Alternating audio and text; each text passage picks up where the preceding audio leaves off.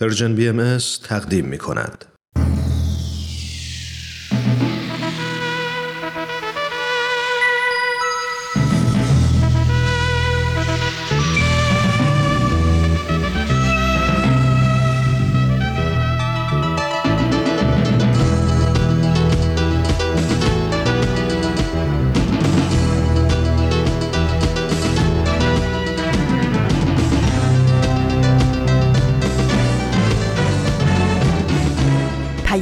دوست.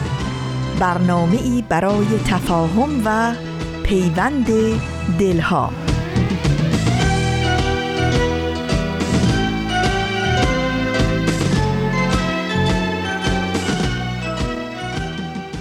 روزتون به عشق و مهر و شبتون به آرامش. امیدوارم در هر کجایی که این روزهای زندگی نچندان آسون رو تجربه می‌کنین دلهاتون به روزهایی روشن که حتما از پس این روزها خواهند آمد امیدوار باشه و مطمئن. این هفته هم پیام دوست یک شنبه ها مهمان خانه های گرم شماست. من فریال هستم و در اجرای برنامه رادیویی امروزتون همراه با شما خواهم بود. بنا به تقویم خورشیدی 22 روز از تیر ماه سال 1399 خورشیدی میگذره که مطابق میشه با دوازدهم ماه ژوئیه 2020 میلادی.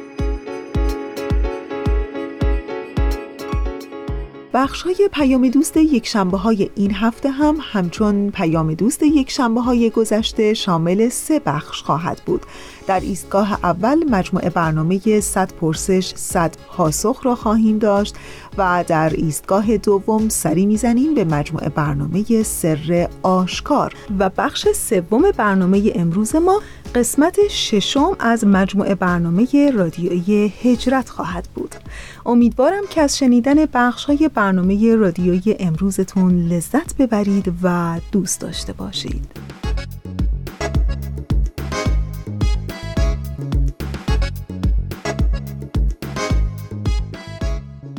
تا حالا چنین عبارتی به گوشتون خورده؟ زباله های ذهن. از شما چه پنهون؟ حقیقتش من هم تا قبل از خوندن یه مثالی به طور خیلی اتفاقی در یه مقاله علمی چنین عبارتی به گوشم نخورده بود. زباله های ذهن. این زباله ها چی می‌تونه باشه؟ قبل از اینکه مقاله رو کامل بخونم با خودم فکر کردم که منظور از این زباله های ذهن چی می‌تونه باشه؟ و بعد در این مقاله که در واقع یک مقاله ای در زمینه خودشناسی و خودسازی بود گفته بود که هر کدوم از ما در زندگی دوست نداریم که مردم بیان زباله های خونشون رو توی خونه ما و یا توی ماشین ما بندازن. حالا چطوره که ما زباله های ذهن آدم ها رو در درون خودمون در روح و فکر خودمون نگه میداریم و یه جورایی اون رو در اعمال و رفتارمون نشون میدیم. و بعد در توضیح این زباله های ذهن گفته بود این زباله های ذهن می‌تونه افکار منفی، آیه های یس، ناامیدی ها، ترس ها و بیم هایی باشه که دیگران در ارتباطشون با ما به ذهن ما منتقل می‌کنن و, و ما خیلی راحت تأثیرش رو می‌تونیم در زندگی خودمون ببینیم. بعد مثال خیلی جالبی زده بود. گفته بود که تصور کنین سلامت روانی ما مثل تابلوی نفیس و سنگینیه که توسط چند تا میخ به دیواری نصب شده.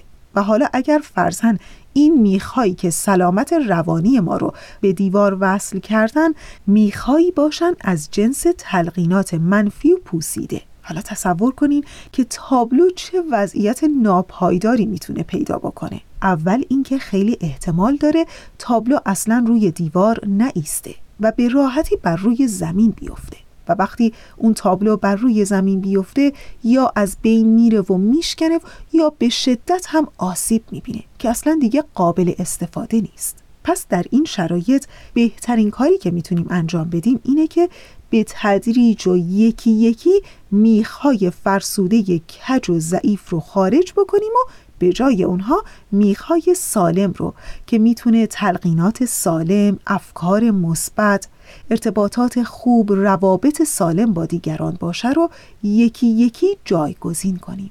اون وقتی که می‌تونیم روی سلامت روانی خودمون کار کنیم آرامتر باشیم در مواقع تنش و استرس و استراب بر خودمون مسلط باشیم بهتر فکر بکنیم و در نتیجه بهتر تصمیم بگیریم و بهتر عمل کنیم. یادمون باشه که سلامت روانی مثل همون تابلویه که اگر به روی زمین بیفته و از بین بره و بشکنه و آسیب ببینه مدتها طول می‌کشه. تا دوباره ترمیم بشه و زندگی رو از سر بگیره. زندگی خوب است که گیری دلبری نکو تا فروشی هر دو جهان بر یک تار خنده اشش هست و روح است و جان است. رویش آمیز هر دو جهان است. چون نگاهش یک ماهش بر او تا به سنبل روی گل دارد این گیسو. و اما ایستگاه برنامه اول امروز ما مجموعه برنامه 100 پرسش 100 پاسخ. ازتون دعوت می‌کنم به قسمت دیگری از این مجموعه برنامه گوش کنید.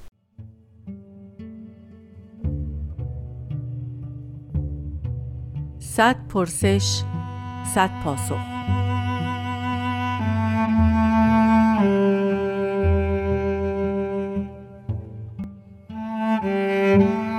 پرسش هفتاد و یکم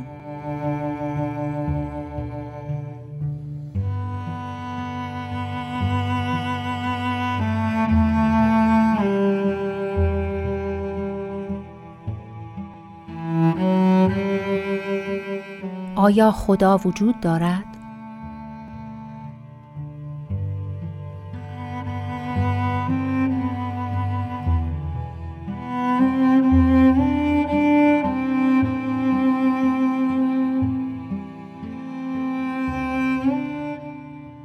سلام من شهرام آنیت هستم. پرسش از وجود خدا از اون پرسشایی که بشر همیشه داشته از خودش میپرسیده و هیچ وقت براش جوابی پیدا نکرده جوابی که بتونی به معنی واقعی بگیم قانع کننده باشه. اما واقعیتش اینه که ما بخش عظیمی از آگاهیمون بر پایه همین مقدمات غیر قابل اثبات بنا شده. بیاین نگاه به علم امروزمون بندازیم. ما دیدگاه علمی به عالممون رو بر پایه یک فرض بنا کردیم و اون فرض وجود یک واقعیت نظاممند بیرونیه. بیان که علم خودش بتونه ادعایی بکنه درباره اینکه می‌تونه اثبات بکنه واقعیت نظاممند بیرونی رو. حالا علم چجوری میاد این واقعیت بیرونی رو مثلا تعریف می‌کنه؟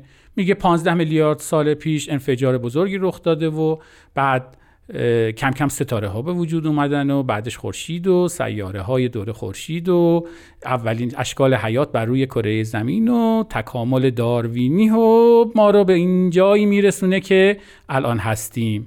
پس به این ترتیب علم داره به ما میگه تو اون دنیایی که ما نمی‌تونیم اثبات بکنیم وجود داره یک همچین وقایعی رخ داده و به این ترتیب ما به وجود اومدیم. خب این یک جور نگاه به آغاز ما هست اما سوالی که الان برای ما پیش میاد اینه که آیا واقعا این انفجار بزرگ و تکامل داروینی واقعیت های بیرونی هستند؟ یا اینکه نظریاتی هستند که ما انسانها خلق کردیم تا بتونیم آن واقعیت فرضی بیرونی رو تعریف بکنیم بتونیم تفسیرش بکنیم و بتونیم پیش بینیش بکنیم؟ سوال اینجاست که آیا انفجار بزرگ و تکامل داروینی ما رو به وجود آوردن یا علم ما هست که دو تا نظریه با عنوان انفجار بزرگ و تکامل داروینی رو وضع کرده که به واسطه اونها واقعیت بیرون رو توصیف بکنه. اونا خالق ما هستن یا مخلوقمون؟ همین وضعیت رو انسانی که دین از اون صحبت می‌کنه پیش از اون که مخلوق انفجار بزرگ باشه مخلوق تکامل داروین باشه خالق اونه. از زاویه ای که دین داره به انسانیت ما نگاه می‌کنه اینها همه پدیده هایی هستند که انسانیتمون آفریده تا بتونه وجود خودش در این دنیا رو تفسیر بکنه توضیح بده هدایت بکنه و پیش بینی بکنه علم و آگاهی ما عقل و خرد ما عدالت خواهی ما عالم انسانی ما همه جلوه های انسانیت ما هستند از نگاه دینی پس از منظر دینی ما همون موقعیت رو نسبت به خدا داریم که از منظر علمی نسبت به اون واقعیت نظاممند بیرونی پیدا می کردیم. اون واقعیت نظاممند بیرونی رو ما نمی‌تونیم انکارش بکنیم. برامون سخت انکار کردنش به خاطر اینکه اون واقعیت خودش رو به ما تحمیل می‌کنه. ما نمی‌تونیم هر جوری که می‌خوایم اون واقعیت رو دستکاری کنیم و عوضش کنیم. براش برای تفسیرش مدل هایی وضع می‌کنیم مثل مثلا انفجار بزرگ. اما نمی‌تونیم هر جوری دلمون خواست این مدل رو به بازی بگیریم تا اون چیزی رو که خودمون می‌خوایم ازش بسازیم.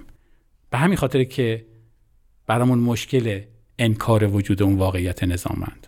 اما به همون ترتیب اگر که بخوایم از عدل از علم از انصاف از کرم و بخشش صحبت کنیم و بگیم اینها چیزهایی هستند فراسوی ما که علا رغم امیالمون علا رغم فرهنگمون علا رغم تمایلات نفسانیمون باید بهشون وفادار بمونیم. هرگز از اونها عدول نکنیم. و انسانیتمون رو جز به واسطه اونها تعریف نکنیم باید بپذیریم که مرجعی بیرون از ما برای اونها وجود داره. مرجعی که اجازه نمیده ما به این ارزش های انسانی به قول اهل دین اسماع و صفات الهی پشت بکنیم. ما اون مرجع حقیقتی که فراسوی ما هست و نمی‌گذارد که ما خود را انسان بپنداریم اما همزمان ارزش های انسانیمون رو نفی کنیم و پایمال کنیم رو خدا مینامیم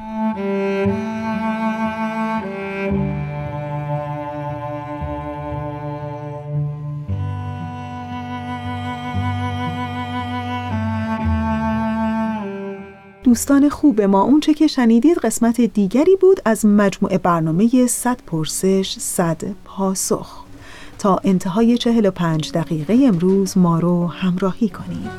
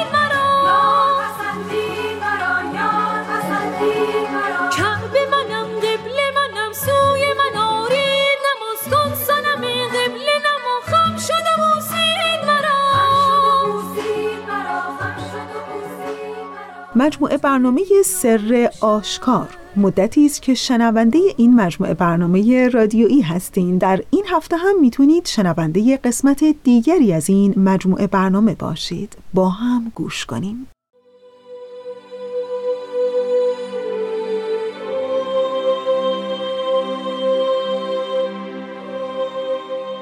سر آشکار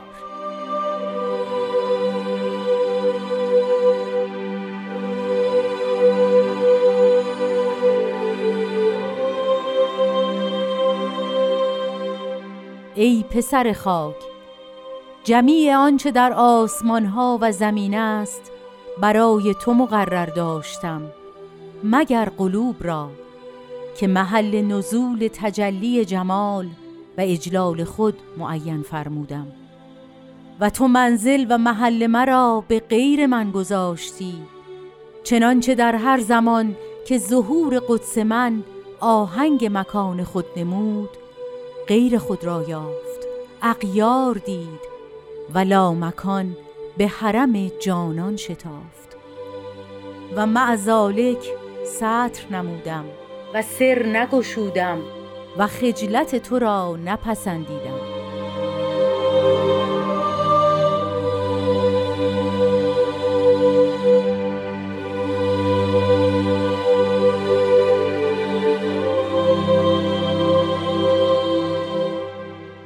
دوستان عزیز به قسمت دیگری از مجموعه سر آشکار خوش آمدید. برنامه‌ای که مرور مختصری داره به کلمات مبارکه مکنونه فارسی. در این مسیر مثل جلسات گذشته در خدمت جناب خورسندی عزیز هستیم. ازتون دعوت می‌کنم که برنامه این هفته ما رو بشنوید.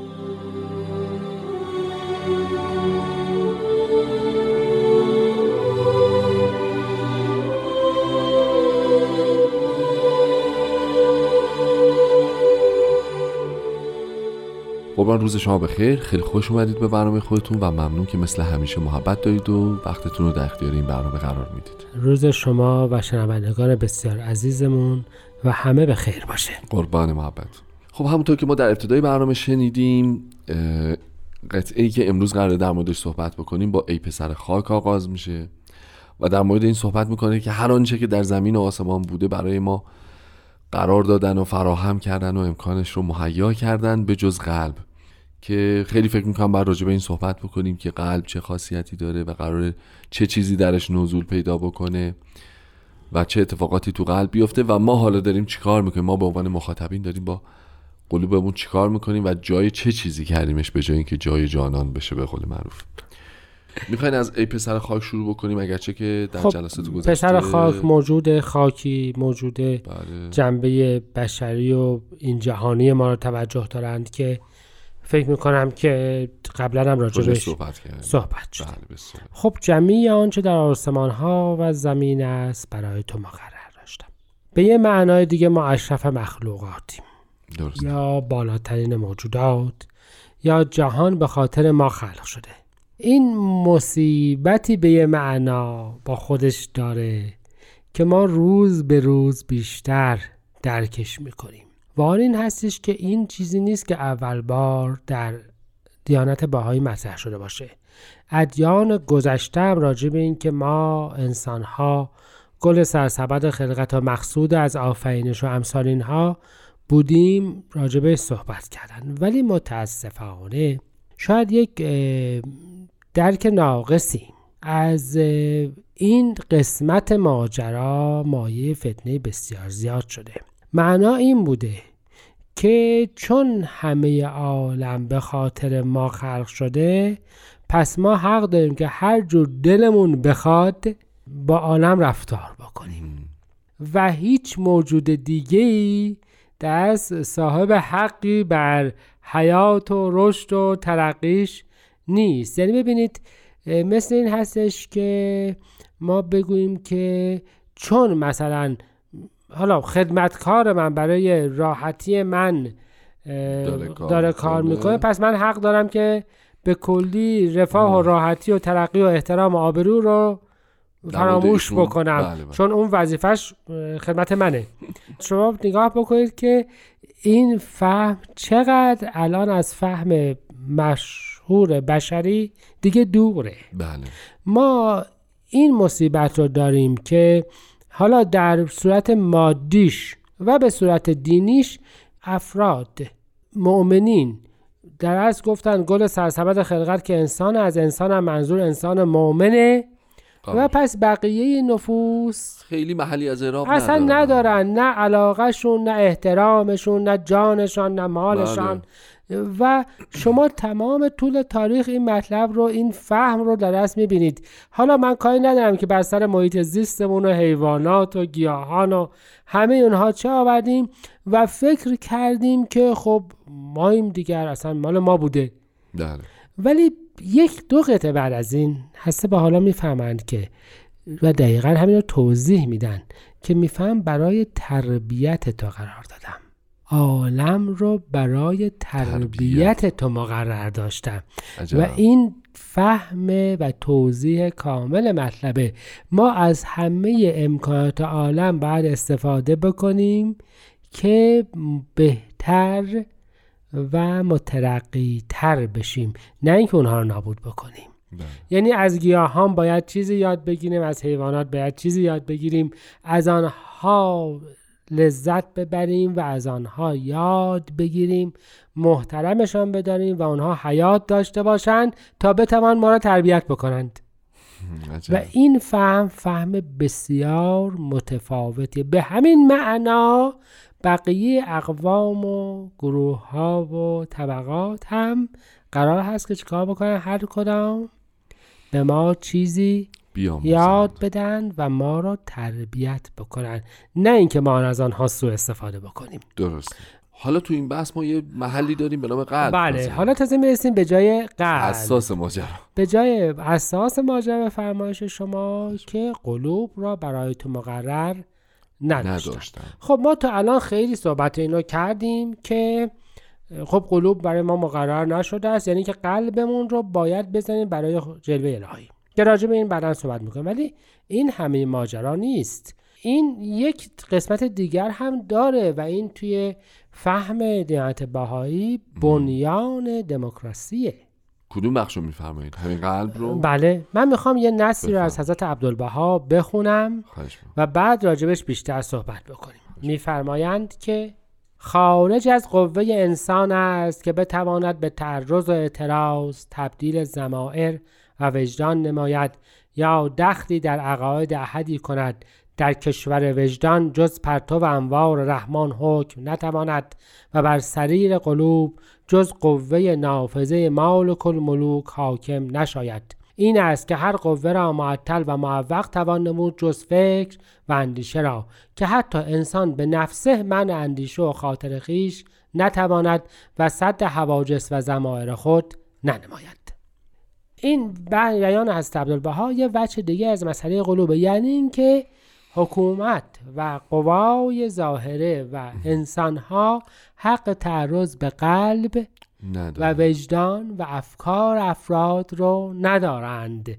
این قسمت مال خداونده و این در حیطه قدرت های ظاهره نیست. این بن آزادی افکار در دیانت بهایی است که اون رو از قید حکومت و از قید هر جای دیگه ای آزاد. آزادش می‌کنه و فقط در حیطه خداوند قرار میده. خداوند قلوب رو برای خودش نگه داشته. برای هیچ کس دیگه ای حتی برای رؤسای ادیان و نمایندگان خودش هم قرار نداده, نداده است. خیلی مفهوم جالبیه. حالا ما اگه اجازه بدیم بعد از یه استراحت کوتاه راجبش با صحبت می‌کنیم و اینکه چگونه ما باید این سرزمین رو در واقع برای نزول اجلالش آماده بکنیم.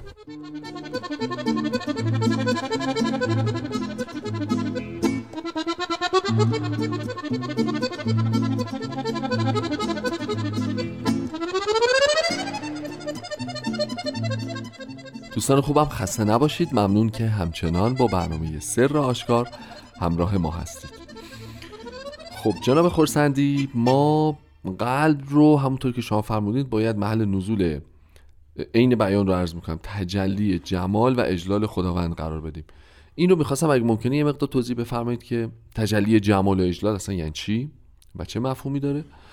تا بعد بریم ببینیم که حالا ما که قرار بوده این کار رو بکنیم و این فضا رو فراهم بکنیم چیکار کردیم؟ و از کدوم سمت پشت بون؟ حالا قرار داشتیم و در واقع دست به کارهای دیگه بزدیم و خیلی خوب. پس قلوب نه مال خودمونه نه بله. مال حکومتمونه نه مال هیچ هیچ کس. قوه خارجی هستش قوه الهیه درش بله. هست که محل نزول خداوند. خب صفات الهیه دو مجموعه است از لحاظ گذشتگان ما. یه صفات جلالیه است بله. که هیبت هست و شوکت هست و عظمت هست و سطوت هست و امثال این. بله. سه یا چهار جلسه گذاشتم فکر کنم راجبش کوچولو راجبش صحبت کرد یه صفات جمالیه است که محبت هست و رحمت هست و تربیت هست و بله. ربوبیت هستش اصطلاحا. اگه یادتون باشه عرض کردم که اون صفات جلالیه رو به موی سیاه یار بله و اون صفات جمالیه رو به رخ سفید. سفید و نورانی دلدار شبیه می‌کنن و قلب ما در از قراره که مرکز همه این مجموعه صفات باشه. چون آنچه که در عالم است به فرمایش از بهاءالله و ادیان قبل البته هر شیعی به تجلی یکی از این صفات. الهیه. یعنی یکی صفت نشان قهر یکی نشان عظمت یکی ولی انسان جامع جمیع اسما و صفات الهی است. بله. پس قلب او قرار هست هم مرکز تجلی صفات جلالیه باشه و, هم, جمالیه. جمالیه. محل نزولی تجلی جمال و و اجلال, اجلال. درست. یعنی هر دوتاش قراره باشه. قلب انسان قراره هر جای این دوتا باشه و به فرمایش هست به حالا هر کلمه هر معنی یک سریر داره. یعنی هر میفهم خداوند در قرآن بود که خداوند بر یک کرسی قرار می‌گیره. صحیح. و همیشه فقها و علمای اسلام در این بودن که خداوند بچه بر روی تخت قرار بگیره. تست بالا فرمودن یعنی هر مفهوم روحانی یک محمل ظاهری لازم داره. یعنی او باید که بر یه جلوه ظاهر کلمه یه صورت ظاهر هم می‌خواهد. بله بله بله. و معناش این است که انسان باید که اون معانی درش جلوه بکنه ظاهر انسان قلب انسان محل تجلی اینها بشه و انسان. بشه عامل و حامل این معانی درسته. همون بحث تطابق رفتار و گفتار که تا حالا بله. چند دفعه راجبش صحبت. صحبت, کردیم و می‌فهمن که تو این کار رو نکردی تو نکردی یعنی چی؟ یعنی یا قلبت رو در اختیار هوا و هوس قرار قرار دادی دادی. یا در اختیار حکومت و علما و چه می‌دونم بله یا وجود دیگه قرار. دادی بله. یعنی یا مقلد شدی یا هوسران یا دنبال میل خودت بودی یا دنبال تقلید دیگران آها. و به هر حال به هر دو جهت قلب زمانی که ظهور الهی واقع می شود هر زمان یعنی همیشه نیست یه زمانهایی که اتفاق می افتد شماها آمادهش نیستید. نیستید. چرا؟ چون سرزمین مهیا نیست. سرزمین مهیا نیست. اون حب و بغض درش موجوده, موجوده. علاقه به هزار چیز درش موجوده. بله. یا. هزار نفر دیگه دارن کنترلش می‌کنن. دقیقا دقیقا. سرشار از اتفاقاتی غیر از اون چیزی که باید. بله. و خداوند رحمان همه اون رحمتش در اینجاست که بازگشت و آبروی تو رو نبرد. نبرد. دید و سخن باز دید و نگفت. و بعد که ما می‌رسیم به این که به فرمایش هست ها پرده دری شعن وحوش است بله. این بیشتری مطلب رو درک می‌کنیم که اصل دیانت یا یکی از بن اخلاق دینی هم بر این است که انسان در اموری که خسارتش به خود اون شخص بیشتر از. همه می‌رسه اصولا باید چیکار بکنه؟ ستار باشه. درست. بسته به حالا راجع به این صحبت می‌فهمن که من قفلت تو رو دیدم و قلبت رو که مال من بود رو به کسی بله. دیگه داده بودی ولی چه کار کردم؟ خجلت تو را نپسندید نپسندیدم. نخواستم که تو رو در میان عالمیان رسوا بکنم. به فرمایش این شعر معروف لطف حق با تو مداراها کند چون که از حد بگذرد. رسوا کرد ما تا وقتی که خودمون به رسوایی خودمون اقدام نکرده باشیم خداوند ما رو رسوا نمی نمی‌کنه. خب مجموع این مطلب اینجاست که در ایام ظهورات الهی افراد متاسفانه مؤمن نمیشه. خیلی بله در همون لحظه هم خداوند رسواشون نمی‌کنه. نمی‌کنه. مهلتی میده مدارا می‌کنه و می‌بینیم که این در مورد بسیاری از پیروان ادیان صدق می‌کنه خاصه در دوران بین ظهور حضرت باب و حضرت بهاءالله که عده زیادی مدعی محبت حضرت باب بودند. درسته. ولی شاید هم واقعا درست تربیت نشده بودن هنوز. و اونجور هم قلبشون از همه امور پاک نبود این مطلب بیشتر حس میشه. حضرت باب به این دوران اصلا می‌فهمن سنین مهلت. یعنی چی؟ یعنی مهلتی داده میشه که افراد پیدا بکنن پیدا بکنن. بشناسن و بله. قلب رو و در حقیقت عمر ما سنین مهلت ماست. آها. تمام دوره عمرمون فرصت داریم که برگردیم و آن چیزی بشویم که شایسته است که باشیم. وقتی که مرگ در برسد دیگر هیچ مهلتی وجود نداره ندارد و پا با بیستیم و پاسخگوی هر آنچه باشیم که انجام دادیم. احسنت. خیلی زیبا. خیلی عالی. خیلی عالی. خب متشکرم از محبتتون. اگر که اجازه بفرمایید برنامه امروز رو به پایان ببریم. از اینکه همچنان همراه برنامه خودتون بودید این هفته هم ازتون تشکر می‌کنم. بهترین ها رو براتون آرزو دارم و تا جلسه آینده شما رو به خدا میسپارم. بدرود و خدا نگهدار.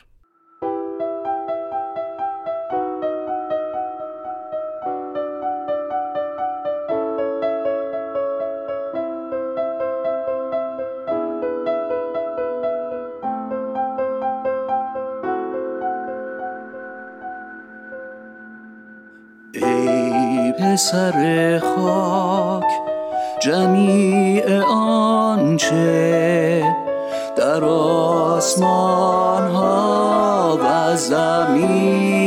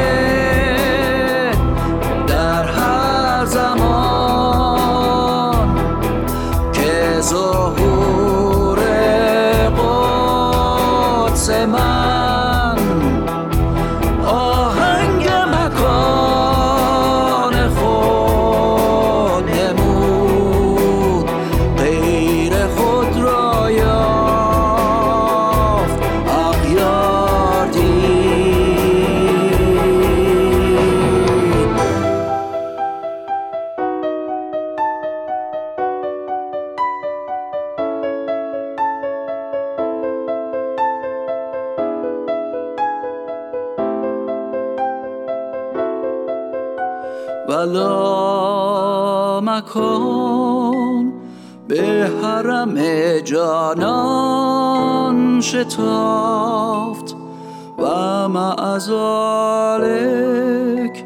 ستر نمودم و سر نگشودم و خجلت تو را نپسندیدم.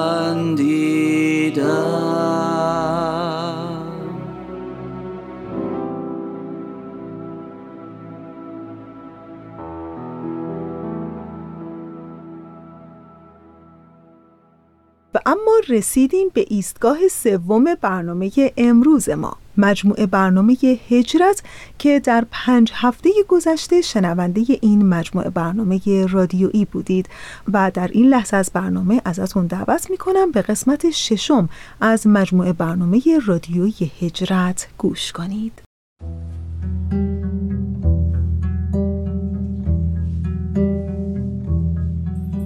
هجرت کاری از آزاده جاوید.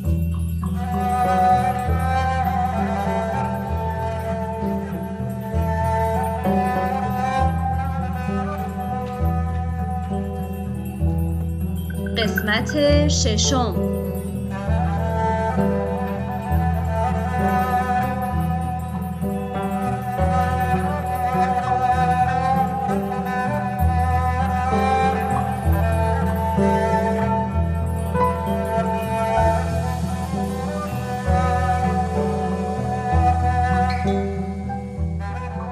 ولی صاحب بسر باید تا به منظر اکبر ملاحظه نماید و بی بسر از حسن جمال خود محروم است تا چه رسد به جمال قدس معنوی. زل از مزل چه ادراک نماید و مشتی گل از لطیفه دل چه فهم کند؟ تا آنکه قضای الهی بعضی از عباد روحانی را به فکر غلام کنعانی انداخت. با دسته مکاتیب از همه جا و همه کس در جستجو افتادند و در کهف جبلی نشانی از این بی نشان یافتند. و انه لهادی کل شیء الی صراط مستقیم. قسم به آفتاب حقیقت سمدانی که از حضور واردین این محجور مسکین مبهوت و متحیر شد. به قسمی که از ذکر آن این قلم عاجز و قاصر است.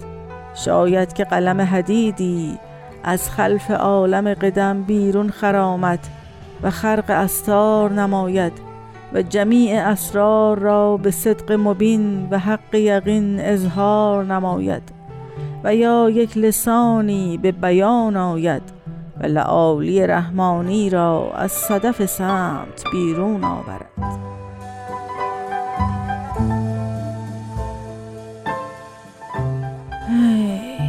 بله اینها را پدرم حضرت بهاءالله در یکی از آثارشون فرمودند. شاید به نظر برسه که اون حضرت از عالم و عالمیان ناامید و رنجیده خاطر شده بودند که البته همین هم بود. اما در این سفر و هجرت دو ساله کاملا خودشون رو برای همه مشکلات و وقایع سخت آینده آماده کرده بودند. هجرتی که تمایل داشتن بیشتر و بیشتر به درازا بکشه. اما راضی نشدن و به میان دوستان و دشمنانشون بازگشتن.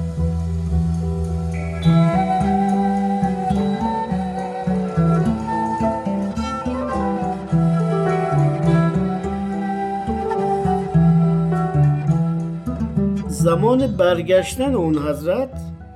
بله تقریبا از روزی که شیخ سلطان به مقصد سلیمانی از بغداد خارج شد تا روز بازگشت به بغداد چهار ماه طول کشید.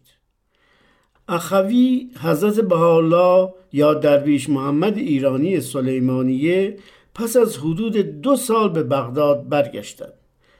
روز قبل از نوروز در باغستانی در خارج از شهر استراحت کردند و به تاریخ دوازده رجب 1272 قمری مطابق با 19 مارس 1856 فرنگی روز نوروز به خانه وارد شدند. چه عیدی مبارک و نیکویی بود به عائله مبارکشون به همه ما.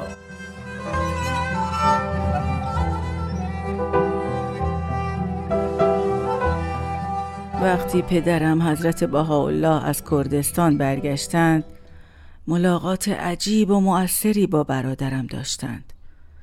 عباس برادرم به پای اون حضرت روی خاک افتاد و پاهای ایشون رو در بغل گرفت. گریه می کرد و می بوسید و می گفت چرا ما رو ترک کردید؟ چرا ما رو تنها گذاشتید؟ پدرم هم متأثر شدن و با او اشک می ریختن. اونقدر این منظر تأثیر آور بود که با کلمات معمولی به شرح و بیان در نمیاد. برادرم قیامی عاشقانه کرد و تا جای ممکن در رفع زحمات پدر کوشید.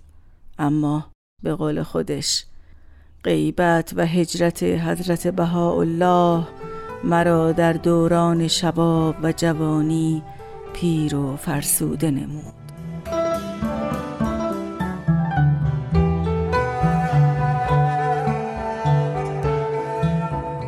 وقتی حضرت بهاءالله به بغداد بازگشتند اوضاع بابیان رو بسیار نامناسب و در نهایت تزلزل ایمان و انحطاط مشاهده فرمودند اونقدر غمگین شدند که تا مدتها جز برای ملاقاتهای محدود با بعضی از دوستانشان در کازمین و بغداد از منزل خارج نمی شدند. در کتاب ایقانشون اون حضرت در این مورد فرمودند دیگر قلم عاجز است از ذکر آنچه بعد از رجوع ملاحظه شد. حال دو سنه میگذرد که اعدا در اهلاک این عبد فانی به نهایت سعی و احتمام دارند چنانچه جمیع مطلع شدند معزالک نفسی از احباب نصرت ننموده و به هیچ وجه اعانتی منظور نداشته بلکه در عوض نصر حوزنها که متوالی و متواتر قولا و فعلا مثل قیس حاطل وارد می شود و این عبد در کمال رضا جان برکف حاضرم که شاید از عنایت الهی و فضل سبحانی این حرف مذکور مشهور در سبیل نقطه و کلمه اولیا فدا شود و جان در بازد.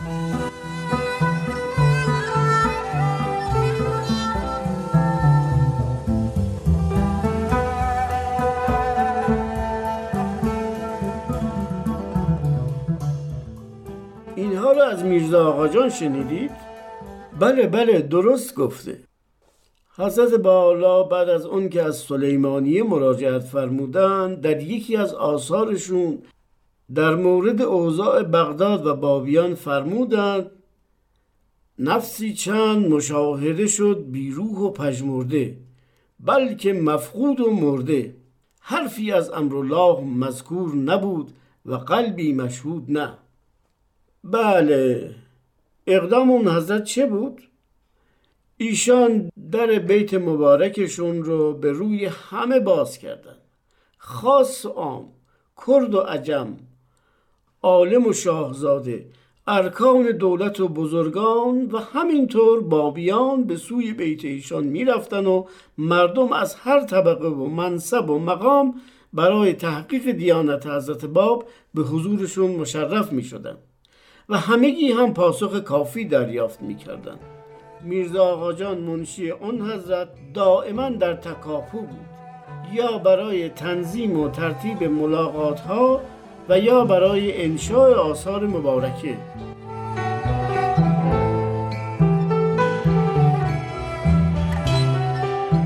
بابیان عکس عملشون باید می‌دیدید. از هر طرف به سمت بغداد رفتن و همونجا اقامت کردند. هر کدام به کسب و کاری مشغول شدند هر کس هم که موفق نمی‌شد به دیدار اون حضرت مشرف بشه طی نامه ای سوال یا تقاضای خودش رو می نوشت و جواب می گرفت خیلی ها وقتی مشرف می شدن با الواح و مکاتیب مبارک به ایران برمیگشتن و آثار مبارک به این ترتیب در بین دوستداران ایشان منتشر و پخش می شد بله بله. جناب نبیل هم به حضور مبارک رسیدن.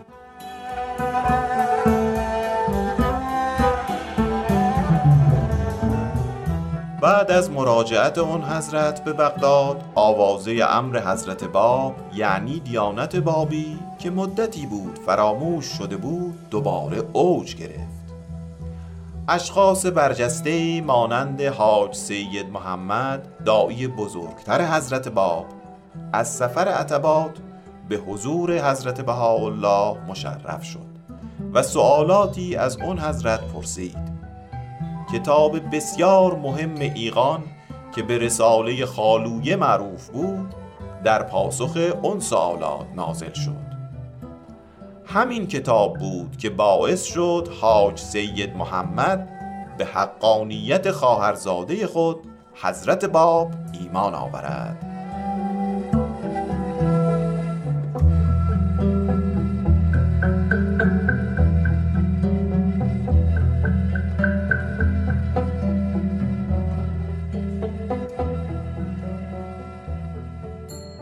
در انتهای برنامه امروز و قدمی به شروع دیگه. و در همین ثانیه های آخر می‌خوام بگم بیایم و دست به دست هم بدیم و تو این زندگی های پر مشغله و دنیای پرتنش بیایم و متصل بشیم به لحظات کوتاه اما عمیق از یکی شدن. یکی شدن با همین حال و جهان اطرافمون. باید که متصل شد به هوا و گرما و عشقهایی هرچند پرفراز و نشیب. باید که متصل بشیم به صدایی به نوری به تصویری به احساس تعلقی تا شاید بیشتر آسون بشه گذران این داستان پرماجرای زندگی. و در انتهای برنامه امروز مثل همیشه تشکر می کنم از همکار عزیزم بهنام برای تنظیم این برنامه و برای همه شما شنوندگان عزیزمون دلی آرام، تنی سالم و روزگاری خوش آرزو می کنم